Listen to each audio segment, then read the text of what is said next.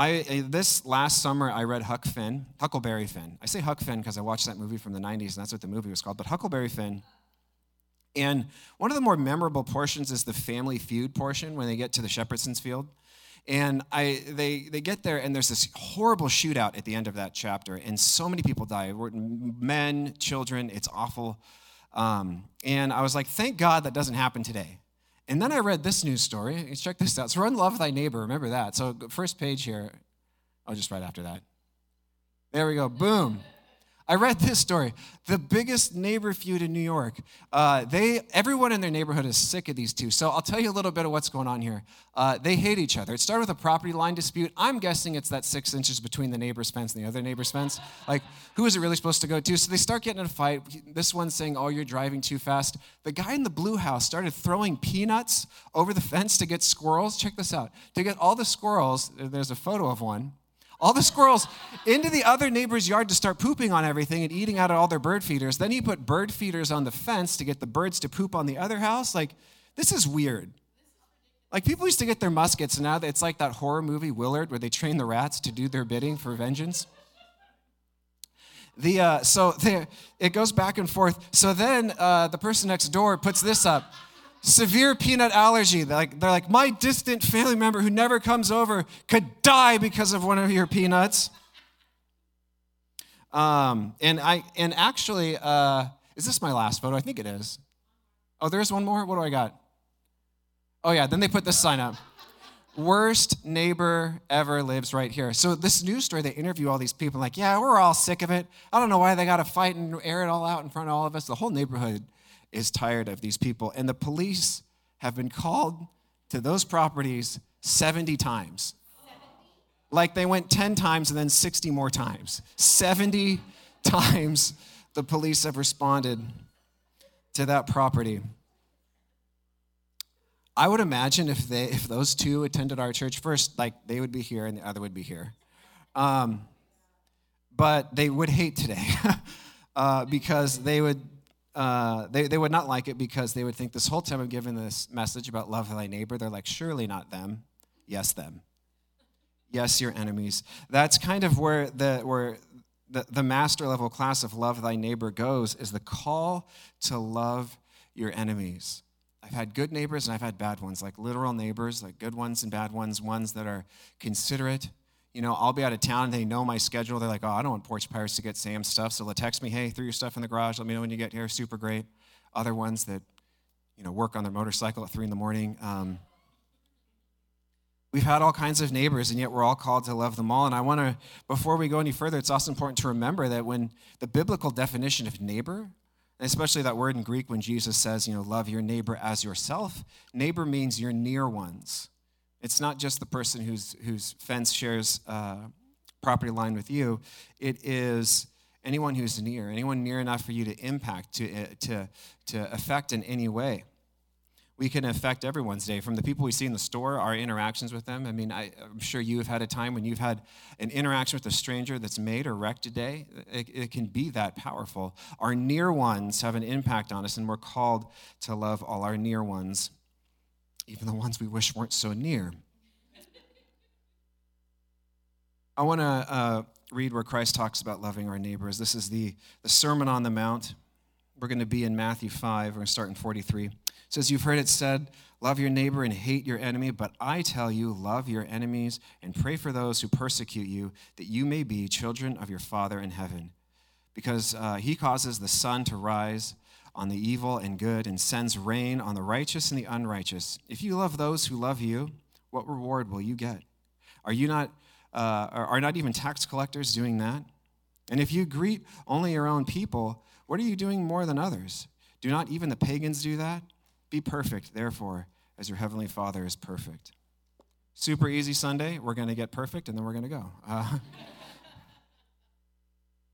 What's interesting is that uh, the command, uh, love your neighbor, uh, which he begins with, you've heard, love your neighbor, hate your enemy, uh, that, uh, that actually begins in a similar way that this ends. Chapter 19, that portion of all of the, of the social laws of how people interact with each other begins with, be holy. This is in Leviticus 19, be holy because I am holy. And the end of that discourse ends with love your neighbor as yourself. Uh, and so there's this sense of, of uh, God's nature reflected, that we expose his foreign nature to this world through our daily living. The way that we would be, people would say, that's different. Perhaps this God that they worship is different. But this often means that God is going to ask us to act counterculturally because loving your neighbor is extremely countercultural. I can think of a culture in the world that that's a norm. I mean, even in the church, we struggle with that one, and it's supposed to be our culture. But you know what's interesting? You know what's not in Leviticus 19? Nowhere to be found? It never says hate your enemies anywhere. So Jesus is not saying that, okay, you've heard it said, and he's quoting old law. He's saying you've heard it said, but the Bible never really meant that. The Bible never really said that. People can take passages and twist them to justify getting out of the countercultural call that we've got. To say, well, I don't really have to do it. I found this perfect verse. In fact, we find that the, the, uh, yeah, the, the Pharisees and rabbis, they did, and they would use passages like this. This is Psalms 139 says, uh, Do I not hate those who hate you, Lord, and abhor those who are in rebellion against you? I have nothing but hatred for them. I count them as my enemies you read something like that, and it seems like uh, you could easily misconstrue that and say that you're supposed to, as you can clearly see, God says, love your neighbors, but then there's hate prescribed to someone, and as I'm reading, it says enemies. Um, and this is why reading all of Scripture, understanding context, understanding what the authors really meant and what the point of that passage was is so critical because no one theological concept can be defended with one Bible verse. You have to look at it as a whole. Nothing can be clearly seen as just what it is at face value, particularly because, and this is important for us to remember, Americans are literal. When we say something, we mean exactly what we said. Often we don't speak in much hyperbole, but they did. So they would say things that were extreme to let you know I really feel it. But if you were to take it literal, it was extreme. And we would find that if we were to, if, and the rabbis would have found this too, that if they studied scripture as a whole, just giving them the Old Testament, what they had to work with, they would find that this is not a proper way to interpret the law at all. For instance, Exodus 23 says, uh, If you come across your enemy's ox or donkey, your enemy's ox or donkey, wandering off, be sure to return it. If you see a donkey of someone who hates you has fallen under its load, do not leave it there. Be sure to help them with it you have to look at things as a whole. And when we look at this, we see there's a very clear command of how to treat your enemies. And there is a moment where someone in a psalm gives an extremely unvarnished human prayer exposure to God of how they're feeling. And so we find that people can twist and manipulate. You have to understand things as a whole. Even Jesus, when asked what's the greatest commandment, took two verses from totally different books of the Bible. From Deuteronomy, he takes love your neighbor, or, or, love the Lord your God with all your heart, soul, and strength. And then he takes from Leviticus and love your neighbor as yourself. You take these two passages that gives you a fuller vision of what God has, triangulates his will, what he really meant, and we can understand it. The bigger, all those little points come together to create a whole message. And I guess the point is, that I feel is, is one of my first warnings when we look at this and we see, you have heard it said, hate your enemies. And where they get this interpretation is be warned because crafty people will use a few proof texts to defend their way of life when it's wrong. And they'll be most tempted to do it when it means they don't have to act like everybody else. When they get to act like everybody else, excuse me. We're asked to do things that are extremely countercultural. Get struck in the face, turn the other cheek, love your neighbor, uh, love your neighbors yourself, love your enemies as yourself. These are these are things that are difficult. I can understand why Jesus would say, be perfect as God is perfect because these are hard commands. We should be careful that when we interpret Scripture, we look at the whole picture and we trust people who look at the whole picture. God isn't like everyone else. Jesus said in that first passage in the Sermon on the Mount, He says, Love your enemies and pray for those who persecute you, that you may be children of your Father in heaven. He causes the sun to rise on good and evil and sends rain on the righteous and the unrighteous. There's this beautiful picture of God's sovereignty working through agriculture. That across the world, God sends sunshine and rain. And there was this deep understanding that God covered the world in its fertility and cares for people. Things can be taken from us like that. It, the things that we think are so stable, we realize they really aren't. Uh, that was one of the things that there was, they talked a lot about anxiety that happened to kids that were just getting into school when COVID came on for two years. It was like school is always happening. It's always happening in the fall. You're always there, and everything was off the table. And it's created this level of anxiety because they've now clicked with something that is unfortunately very true. Nothing is set in stone. Things can shift, things can change, and seasons can shift and change. And God is the one who still brings consistency, brings the rainfall, brings the sunshine, and feeds the world. God did this for both the saved and the unsaved. His loving sovereignty was for all of them, not just those that were specifically his children. And as hard as the pill as it is for us to swallow, there was no drought in Nazi Germany during World War II. God sent rain to their crops that that nation wouldn't die. When it was up to everything that it was up to, that God would care for people. We counted as our enemies. When they were our enemies is always going to be something difficult.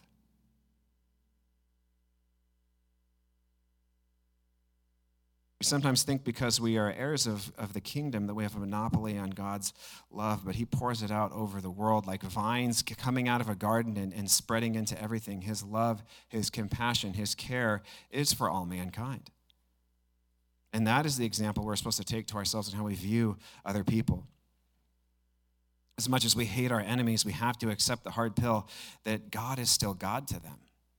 God is still waiting to be merciful, and God still loves them.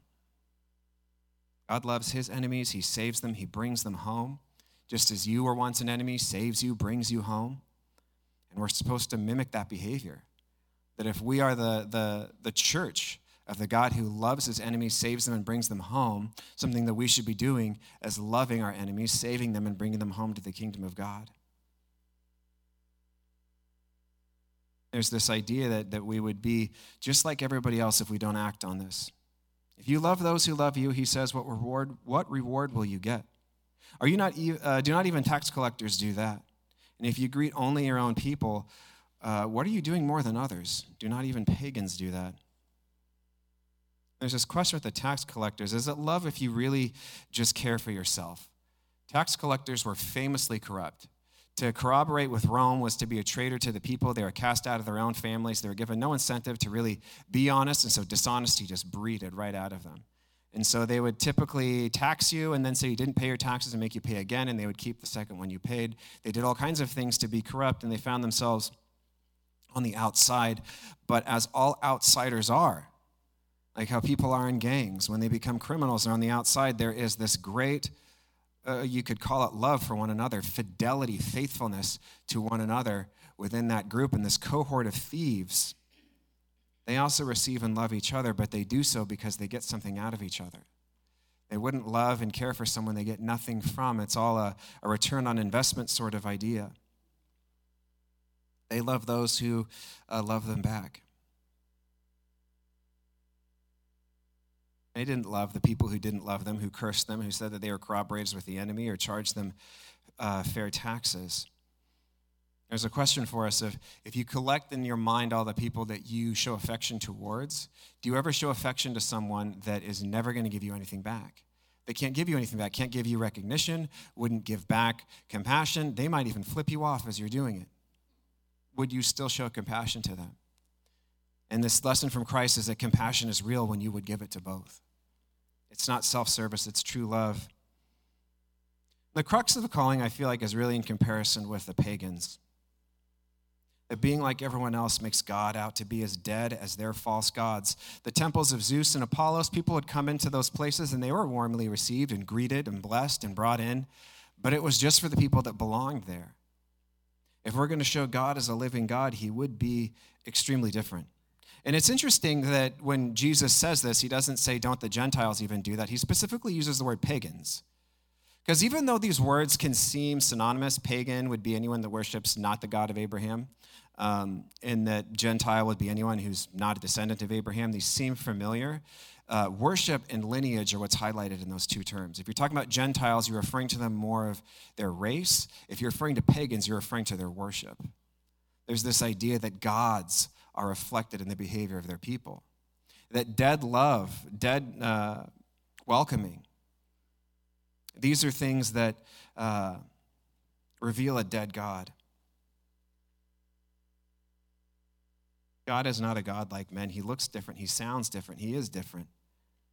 And we have to know this greet just doesn't mean hello. It says, if you greet those that, that you know, are you any different than them? Greet was uh, shalom. And when, you, when they would meet each other, they would, they would actually proclaim a blessing over the other person of shalom. Shalom meant peace, wholeness, well being. It was, you would see someone and you would say, I hope that it all goes well for you today. I hope your sandals fit perfectly. I hope there's no swelling in your fingers. I hope that, you, that your water is cold and that your food is hot. I mean, shalom meant everything. It was a, a, a desire for things to go well for you. And now we understand why that's so hard to give to somebody you hate. To say, I hope it goes well for you today. I hope that when you cut me off in traffic, that you get home safely to your family. And that your temper is subsided and that you're happy to see them, they're happy to see you, and you never pay for what you did to me today. This is what, what's being talked about. You could change out, if you greet those who greet you, you could say, if you bless those and wish well on those that wish well and bless you. That's what shalom means. To be forced to pronounce shalom on an enemy probably feels like those memories we have a kid when our parents would force us to hug after a fight, our, our siblings. The worst hug in the world. I would rather hug a cactus than my sibling I just fought with. And I've seen something I think is, I, I, I shouldn't say that because maybe some of you have done it. I would never do this myself because it's just too mean. Have you guys seen the reconciliation t shirt? Where they put two kids in the same t shirt until they're done fighting? That's horrible. If you did it, mercy on you. I, I, I mean, nothing against you. Uh, but whew. Knowing, to, knowing what to pray for your enemies can be hard. Because sometimes when we think of, okay, I'll pray for my enemies, we might think of things like, God, change their mind or set them right, humble them. May you turn the squirrels back in their yard and send the peanuts straight into their front door. I mean, whatever your enemy would be, your enemy prayer would be. But there's this shocking thing that your enemy prayers would sound remarkably like your friendship prayers and your family prayers. Paul speaks more on this when he's uh, encouraging Timothy. He says, I urge you to Timothy, then, first of all, that petitions, prayers, and intercession and thanksgiving be made for all people, for kings and all those in authority, that we may live peaceful and quiet lives in all godliness and holiness. This is good and pleases God our Savior, who wants all people to be saved and come to the knowledge of truth. Now, all people defined, I, it doesn't mean that you would list literally every single person. In fact, I heard this really funny story from my sister Emily. She's not here today to defend herself. Let's roast her, okay? When she was a kid, she would do these long prayers. She'd be like, I pray for mom, dad, Jake, Sam, Zach, Levi, grandma, grandpa, and it's a super long prayer. And she was doing it, it was like three days in a row. It's like her whole family. We have a huge family. It's ridiculous. I think I counted one time, I think counting both sides, I'm into like the 40s nearly with cousins. It's crazy. So this is a long prayer. So she got it, she got really tired on like day two or three and was like, God, I, I pray the same thing I prayed last night. And then she went to bed. And she said for weeks, she was like, I pray that prayer again. And then, so handy. I didn't know we could do that. Um, luckily, that's not what Paul's talking about. He's not referring to you, that you're going to need to pray for everybody in Ephesus. So get ready and get started as soon as you wake up um, because it's going to take a while. He's referring to who would be in this prayer, the types of people, all people. Not your friends, not your family alone. This is all people, everyone, everywhere. And there's three particular words as we pray for these people. So importantly highlighted, and because what's interesting is as he highlights it, he doesn't say, pray for the church, pray for your family, pray for your friends. This is a, very specific thing to do uh, that doesn't come naturally. To pray for the stranger, pray for everybody, pray for the leaders. And as he gives them this direction of what it means to pray for others, pray for all, pray for enemies, he uses these three words. He says petitions, prayers, and intercession. Petition's an interesting word. It comes down to the, the, the, insufficiency of the asker to the one they're asking.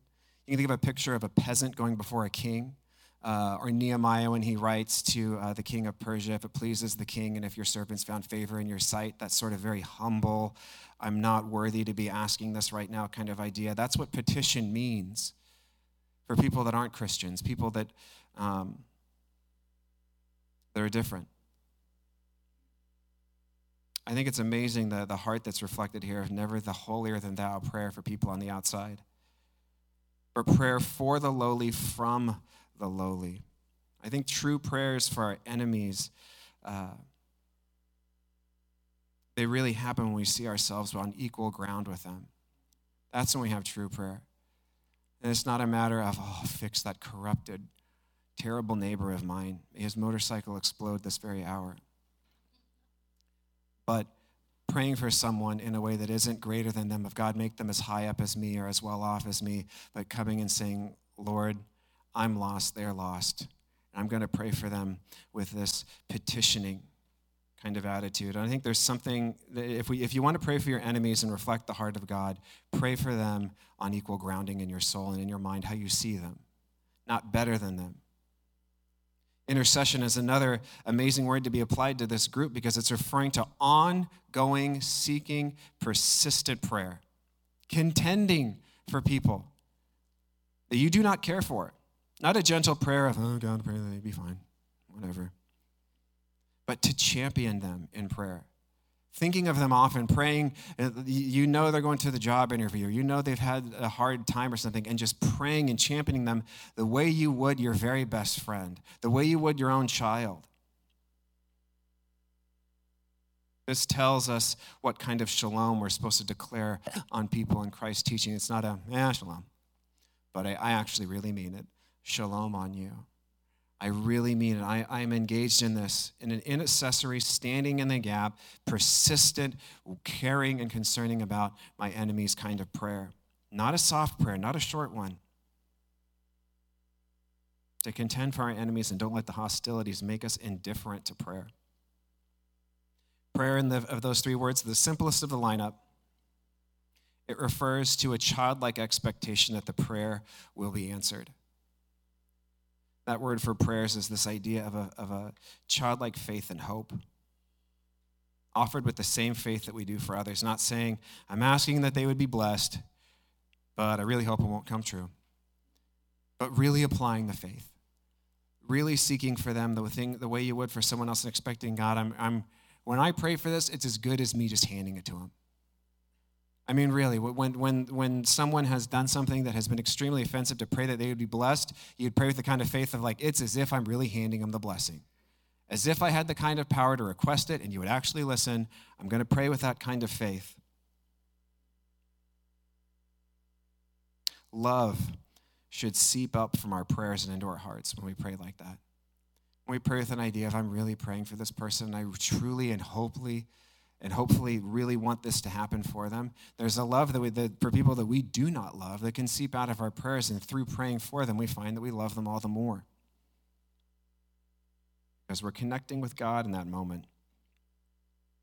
And there's the, the most important, one of the, the most highlighted group of the others is political leaders, which I think is because that's not who we want to pray for. They're highlighted in there the kings, the governors. To where he says, basically, Paul says, and pray for politicians. Someone in the back, you have got to be kidding me. this is Rome. This isn't, this, this, this is worse than we have it. This is Rome. This is, uh, they are senators for life and they can take your kids if they want them, Rome. And they're to pray for these people. There's an interesting thing about praying for Romans in Jewish history, and I find this fascinating. Um, most countries were forcibly conquered by Rome, just taken. Uh, Greece was that way, Alexandria was that way, Carthage. Uh, Israel initially actually joined willingly and then immediately rebelled and had to be conquered. They just didn't know how to get started right. So initially, they actually brokered a deal. They went to Rome, they were under the Seleucid Empire, and they said, if we join you against the Seleucid, the Seleucid Empire, which was uh, a leftover of uh, Alexander's empire, so there were Greeks that lived in kind of the Eurasia area. They said, if we join you against them and help you conquer them and betray their empire, we will join Rome willingly under uh, a few conditions. And Rome was like, well, let's hear it. And they said, we'll do this. You need to allow us to practice our religion freely. So we want our religion to be legalized. Only the Roman religion was legalized. They said, so, which would be a huge thing for Rome to give. They said that means that you need to not make us work on Saturdays. That was Sabbath day. They called it something different back then, but today it would be called Saturday. So you can't make us work on the Sabbath, and two, you cannot force us to worship your gods. And so they went back to Rome and they debated. They said, okay, the Sabbath thing is weird, but you can have it. Um, and well, how about this? You don't have to sacrifice to the emperor because they worship the emperor, but you can sacrifice to Yahweh on behalf of the emperor and pray for him in public.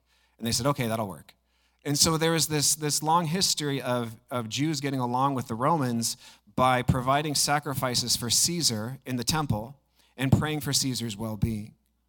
And it was a way of belonging and bringing peace. And I think that that gives us a little bit of an idea of Paul's heart here that by praying for our local places, by not being drawn away, but actually caring and getting our hands into those problems and, and doing what we can to help uh, through our prayers, through being connected, we can create peace in the church that allows it to spread. In the same way that Israel was allowed to grow and to be Israel, and their, and their faith was allowed to be uh, the powerhouse that it was, the only legalized religion outside the Roman religion. Christians are being asked to do something similar, though. And I think what's really important is that distinguish the distinguishment of are you sacrificing to the emperor or are you sacrificing on behalf of the emperor? There, we can there's there's this there's a spot where our faith and politics they do need to collide and I know people get uncomfortable with that but they are going to have to find a way to mesh in a healthy way. And there comes a point that we are either hoping and putting our prayers in an emperor or putting our hopes and prayers on behalf of that emperor that we would be asking the King of Kings to bless lower kings, a citizenship in a sense in both worlds. Way our faith and politics comes together must be motivated by reconciliation and peace, or we're behaving like children of the world and not children of God. We're supposed to be like God, holy because He's holy, perfect because He's perfect. Be children of God as your Father is the Father of this world that we would, in everything we do, in the way we pray about our, the way we're going to vote, the way that we would interact with those that oppose us, that it would be based on reconciliation and peace. It's not easy for kings and governors. I would say they had it worse than even us. It would be really hard to pray for Caesar. It'd be really hard to pray for Pontius Pilate. It'd be really hard to pray for the senators that lived in Ephesus.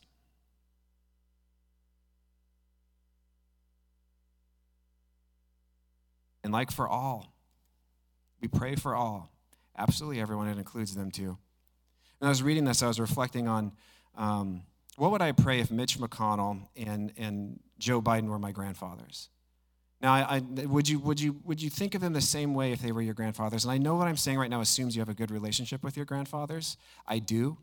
And so, if they were my grandfathers and everything that's gone on with them, I'm, I'm sure it's been all over the news. Mitch McConnell froze twice in a speech, and it seemed that people are worried about him. People are, are mocking him. There's memes uh, making fun of him. People saying he's just he's a failure. They need to get rid of him. Joe Biden tripped was it three times in two weeks, and people have uh, are saying he needs to get out, and there, there's a lot of ruthlessness about them. And I'm saying, if they were my grandfathers, how would I pray for them? Would I not be praying that uh, God would watch over and protect Mitch McConnell, whatever is going on with him, whatever his health is, that he would be protected, that his dignity would be whole, and that whether he stays in office or leaves, that he wouldn't lose that dignity? Would I be praying that God keep my, my grandpa Joe safe, keep him safe as he's going up and down the stairs? I pray that he'd have the strength to finish whatever it is you've called him to finish, and that he would be able to rest when this is done. But politics is so hard to pray through. And I think that's why why Paul's wanting to highlight it is that we pray human prayers for human people, even if they're politicians. That we would pray for all people, pray for the blessing of them. That whether it is uh, Mitch or Joe, whatever would be harder for you to pray for, that you would pray for them as if they were your grandfathers in that place right now. With that kind of compassion, with that kind of mercy, with that kind of, I'm praying for holistic shalom blessing on a person who's in a political position who opposes my views. That it would go well for them that they would have a good summer, good holiday break.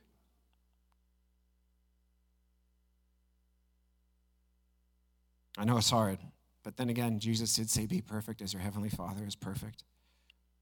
You know, perfect in uh, that context and perfect in Greek, a lot of commentators believe that it could also be more accurately translated as be um, perfectly merciful as your heavenly Father is perfectly merciful meaning that God is never he, he, he's never merciful to one and then ruthless. He has he's he's fair and he's caring for all people. And the way that he is perfectly merciful to someone who loves him and someone who hates them, copy that behavior. I read a story um, about a, a woman named Corrie Ten Boom. She was uh, she survived a uh, Nazi concentration camp. She was a Jewish girl. Almost her entire family was killed. She was later converted to Christianity, and then she traveled the world teaching.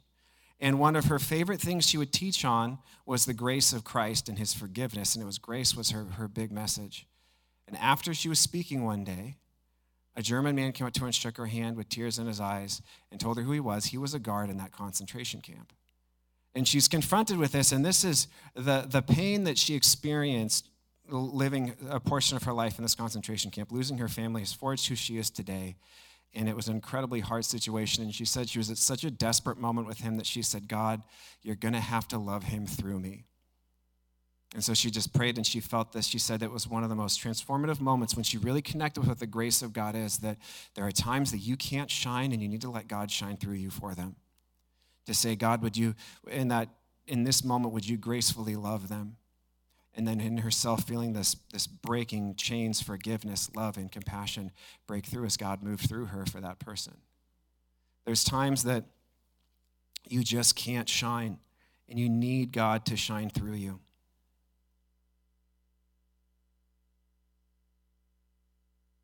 I think that's where we stand so often to be perfect as our Heavenly Father is perfect. We've got the whole Bible, as I said, to piece together what that means.